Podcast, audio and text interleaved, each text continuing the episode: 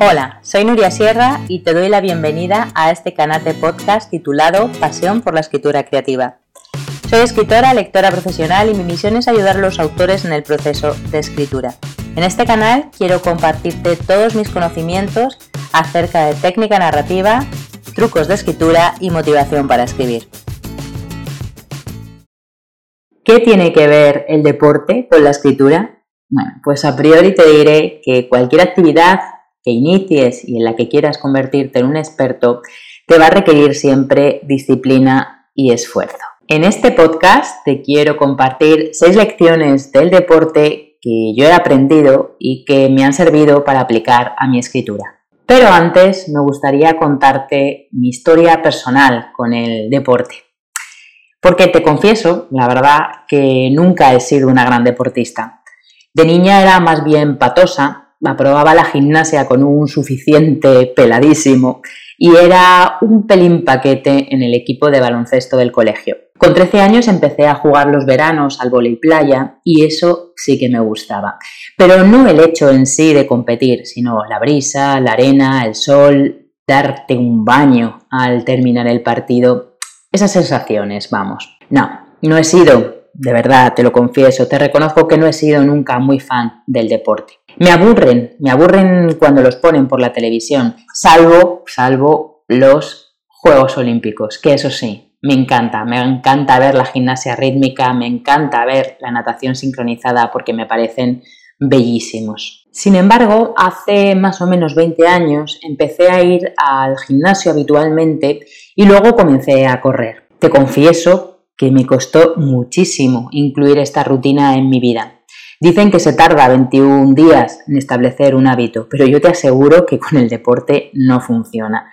Necesitas mucho esfuerzo, voluntad, tesón o llámalo mm, por narices, que esto yo lo hago. La verdad es que comencé corriendo 5 minutos, luego 15, hasta que en el año 2010 acabé la media maratón de Madrid. Ahora, cuando estoy grabando este podcast en el año 2021, sigo corriendo, sigo montando en bici y bueno, sigo yendo al gimnasio. Tengo un entrenador personal con entrenamientos dirigidos y también me encanta ir a las clases colectivas. Voy a cardio combat, a boxeo, a spinning, a, bueno, a, todo, a todo aquello a lo que me pueda apuntar dentro del gimnasio. Un variadito de ejercicios y de diferentes deportes y modalidades para, para no aburrirme después de tantos años. Lo tengo tan integrado en mi día a día, el deporte, que cuando no voy al gimnasio me falta algo. Pero te aseguro, como te decía antes, que me ha llevado muchísimo tiempo. Y aún hay veces que cuando por la mañana, muy temprano, a las 7 de la mañana eh, suena el despertador para ir al gimnasio o para ir a correr, sobre todo en invierno, ¿no? Cuando llueve y hace tanto frío y se está tan a gustito debajo del edredón, me lo pienso varias veces en levantarme. El escritor japonés Haruki Murakami escribió en el año 2007 un libro que es como el bestseller del running. Se titula ¿De qué hablo cuando hablo de correr? Para mi gusto, aunque pretende ser divulgativo, me parece que es un libro bastante espeso y difícil. Aunque, bueno, yo probablemente lo que me pasa con este autor este, estoy bastante peleada, estilísticamente hablando.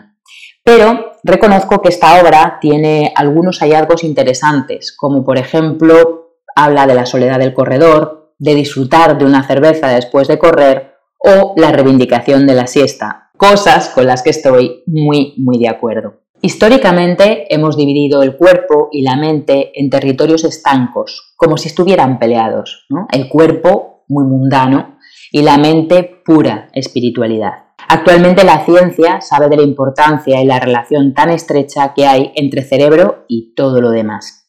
Y yo, después de todos estos años, me he dado cuenta de que la práctica del ejercicio se pueden extraer algunas herramientas muy interesantes para aplicar a la escritura. La primera lección que yo he aprendido del deporte y que me parece que se puede aplicar también a nuestra forma de escribir, a, cómo nos enfrentamos a la escritura, es luchar contra los límites. Cuando practicas ejercicio continuado, siempre hay un límite en el que tu cuerpo te dice, vale, ya está bien, me rindo. Y es en ese umbral donde realmente se trabaja. Cada día hay que ir un poco más allá, correr un minuto más, hacer cuatro abdominales más o levantar tres kilos más. En el caso de la escritura, sin llegar a caer en el perfeccionismo que al final inmoviliza, siempre hay que luchar contra la frustración de ese relato que no funciona y no sabes por qué, de ese atasco en una escena de la novela o ese final que se resiste. La segunda lección del deporte que se puede aplicar a la escritura es la competición contra uno mismo. Cuando te planteas hacer un tiempo en una carrera, es tu tiempo, no es el del keniata maratoniano que está en la élite mundial o no es la de los atletas olímpicos. No puedes de verdad compararte con nadie, solo bajar el cronómetro que hiciste tú en la carrera anterior. En la escritura ocurre lo mismo. Siempre buscando la excelencia, se trata de escribir mejor que hace 10 años, de conocer con más criterio el estilo y la voz propios, de tener una técnica cada vez más depurada. Además, cada autor, cada autora tenemos un público, un nicho de lectores que no se pueden comparar, porque no a todos nos gustan los mismos libros. La tercera lección del deporte para aplicar a la escritura es la importancia del descanso.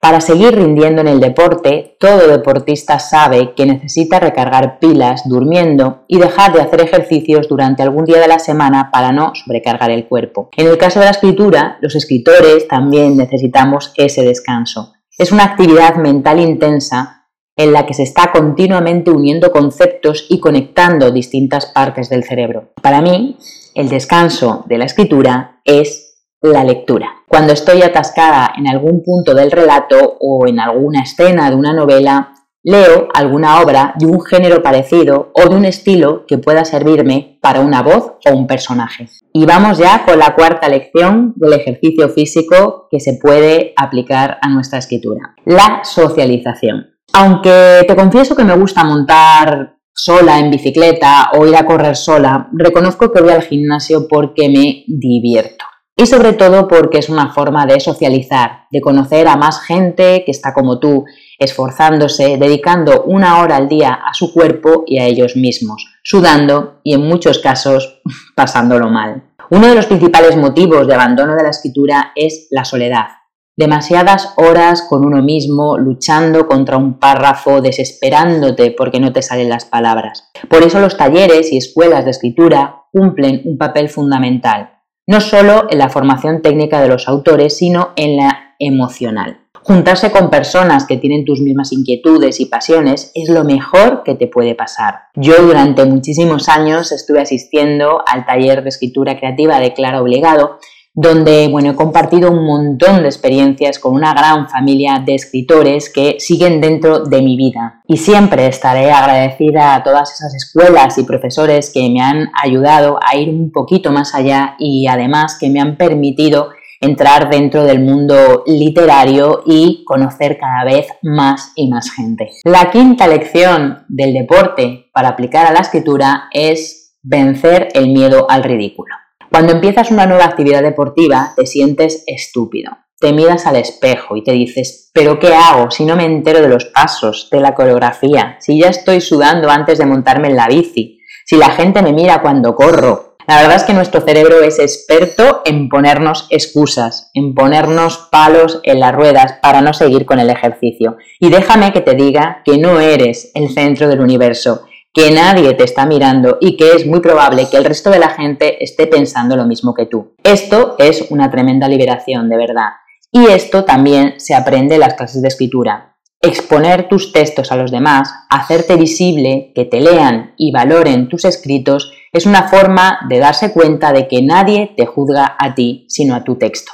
Ese vencer el miedo al ridículo es también una forma de doblegar nuestro ego, de ver que los demás están en el mismo punto que nosotros y que lo único que quieren es hacernos crecer, evolucionar. Como te digo, nadie te está juzgando a ti, están juzgando tu texto. Y la sexta y última lección del deporte que podemos aplicar a la escritura es estar presente. Estamos siempre en el pasado, siempre pensando, ¿qué habría pasado si? o en el futuro, ¿qué pasará si? Vivimos continuamente la vida en condicional. Pero cuando el cuerpo está en movimiento, disfruta del aquí y ahora y no tiene otra cosa en la que pensar.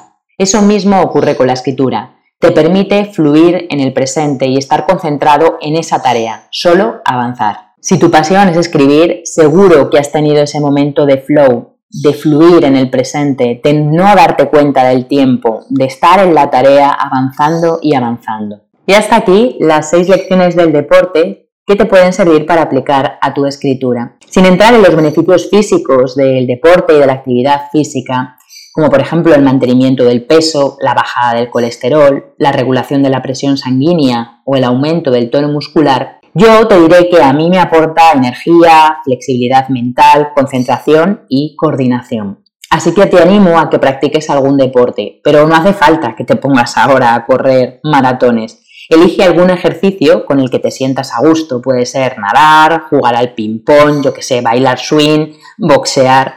Y si eres de los afortunados que viven cerca del campo, en la montaña o también cerca del mar, puedes salir a pasear por la naturaleza. No hay nada mejor para desbloquear ese atasco que tienes en la escritura que movimiento, que acción, que salir a andar, que salir a correr, que hacer algún ejercicio físico, porque mientras te mueves, tu cerebro está en segundo plano buscando soluciones. Yo de verdad, cuando estoy atascada en algún punto de algún relato de una novela, lo que hago es salir a correr y se me ocurren un montón de ideas mientras estoy en movimiento. Y ya para terminar, te dejo una frase del escritor George Orwell, que dice, el deporte, tomado en serio, es como la guerra, pero sin tiros. Espero que este podcast con las seis lecciones del deporte que sirven para tu escritura te haya gustado. Si es así, me encantará que lo compartas con quien creas que le puede interesar. Ya sabes que tienes un montón de contenido más en mi blog, en mi página web nuriasierra.com y en todos mis canales sociales. Muchísimas gracias por escucharlo y hasta el siguiente episodio.